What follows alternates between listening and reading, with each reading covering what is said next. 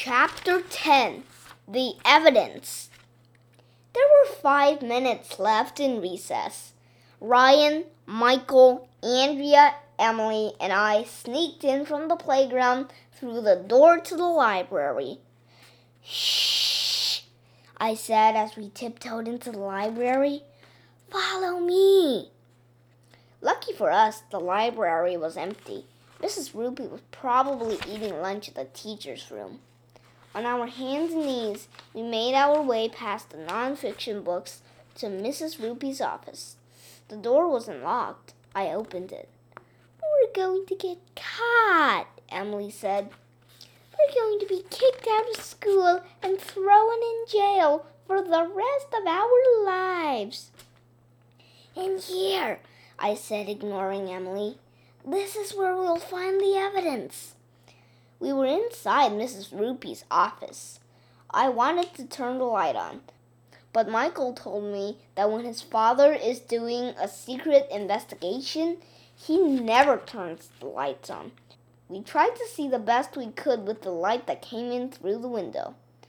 Do you see any evidence? Michael said. Not yet.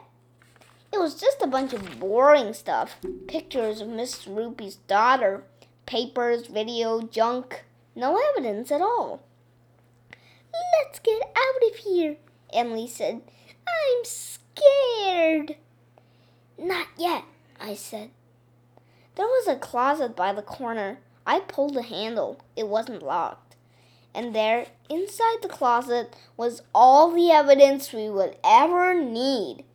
George Washington's uniform, Little Bo Peep's dress, Johnny Appleseed's overalls, Neil Armstrong's spacesuit. Every single costume Mrs. Roopy had been wearing was hanging right there in the closet. This is the proof, Michael said. All those people were just Mrs. Roopy dressed up in costumes. I told you so, said Andrea. You did not, I said. Did too, she said.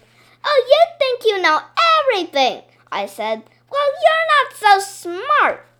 That's when the light flicked on. It was Mrs. Roopy standing in the doorway looking at us. What's the meaning of this? she asked. She had her hands on her hips, so we knew she was mad. For some reason, grown ups always put their hands on their hips when they are mad. I had nothing to do with it, Andrea said. It was all AJ's idea. Everybody was looking at me. I had to think fast. I didn't want to spend the rest of my life in jail. I grabbed George Washington's uniform out of the closet. What's the meaning of this? I said, holding up the costume. You told us you were homesick in bed and George Washington was here instead of you. How do you explain the fact that George Washington's uniform is in your closet, huh? We all turned to look at Mrs. Roopy.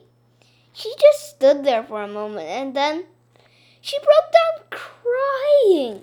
She was sobbing and big tears were running down her face. It was so sad that we all gathered around her and gave her a hug. Emily was crying too. this is horrible, Mrs. Roopy said, wiping her eyes with a tissue. You'll be okay, Mrs. Roopy, Andrea said. We'll get you some help. No, it's horrible, Mrs. Roopy cried. George Washington must have left his uniform in my closet when he was here. Do you know what this means? What? It means George Washington is running around somewhere with no clothes on.